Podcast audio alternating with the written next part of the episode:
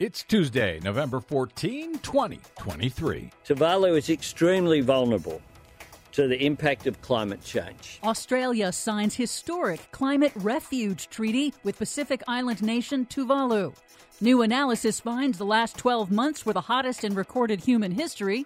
Some big policy changes after the 2023 elections. Plus, I will not be running for re election. Manchin to exit the Senate. Exit stage right. All of those stories and more straight ahead from BradBlog.com. I'm Brad Friedman. And I'm Desi Doyen. Stand by for six minutes of independent green news, politics, analysis, and snarky comment. On day one, I'm taking all the Biden regulations, the Green New Deal, ripping it up, and throwing it in the trash can where it belongs. Well, there's some good news from Ron DeSantis. Who knew Joe Biden passed the Green New Deal?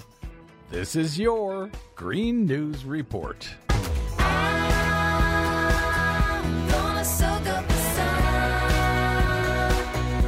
Okay, Desi Doyen, let's start, I think, with the least surprising news we will have all day on the Green News Report. Yes, yes, it's true. We have all just lived through the hottest 12 month period in recorded human history and likely the hottest in 125,000 years. That's according to a new analysis from nonprofit data firm Climate Central, which also found that 2023's historic extreme heat waves were made at least three times more likely by humanity's fossil fuel emissions that have warmed the planet dramatically. Plus, average temperatures over the past year have met or exceeded the 1.5 degrees Celsius warming threshold above pre industrial levels that scientists warn could irreversibly damage, if not destroy, entire ecosystems. Now, last time that came up, you said, oh, don't worry about it. It's only temporarily above 1.5.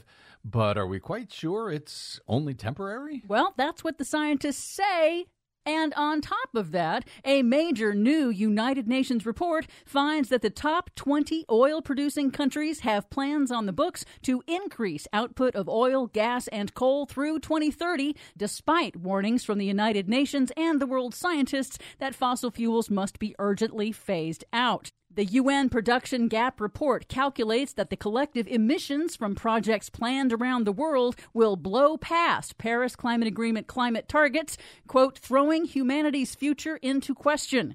The UN says the report shows that despite the rapid growth of renewable energy around the world and governments' pledges to cut emissions, most have yet to begin grappling with how they will begin to reduce demand for and production of fossil fuels that are the primary cause cause of the climate crisis. Because you thought the fossil fuel industry was just going to, uh, well, leave all that in the ground?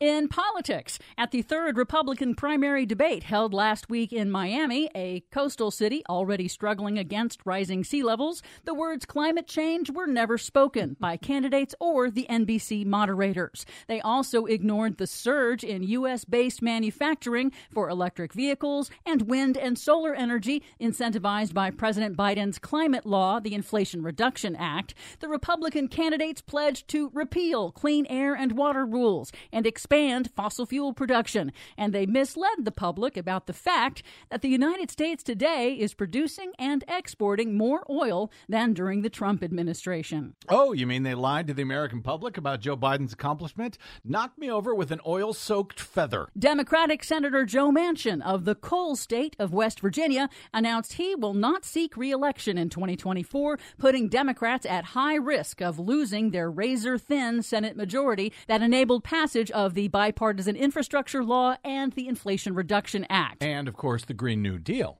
which did not pass. Oh. Then why does Ron DeSantis want to tear it up? West Virginia's current governor, Jim Justice, is favored to win the Republican nomination. Justice is a billionaire coal baron whose companies have racked up massive unpaid mine safety and pollution violations.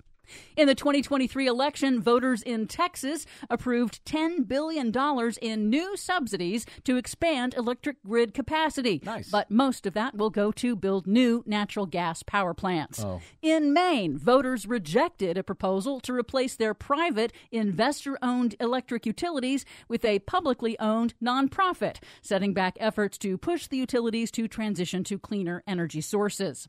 Finally, Australia late last week signed a landmark climate and security treaty with the low lying Pacific island nation of Tuvalu, offering a lifeline that will allow Tuvalu residents facing displacement from rising seas the right to resettle in Australia a refuge as their Pacific homeland is lost beneath the seas. It's the first time Australia has offered residence or citizenship rights due to the threat posed by climate change. Australian Prime Minister Anthony Albanese announced the agreement last week. I believe that developed nations have a responsibility to provide assistance, and that is precisely what we are doing. People of Tuvalu may end up being among the first to retreat due to climate change. I fear they will not be the last. Nope. For much more on all of these stories and the ones we couldn't get to today, check out our website at greennews.bradblog.com. I'm Brad Friedman. And I'm Desi Doyen. And this has been your Green News Report.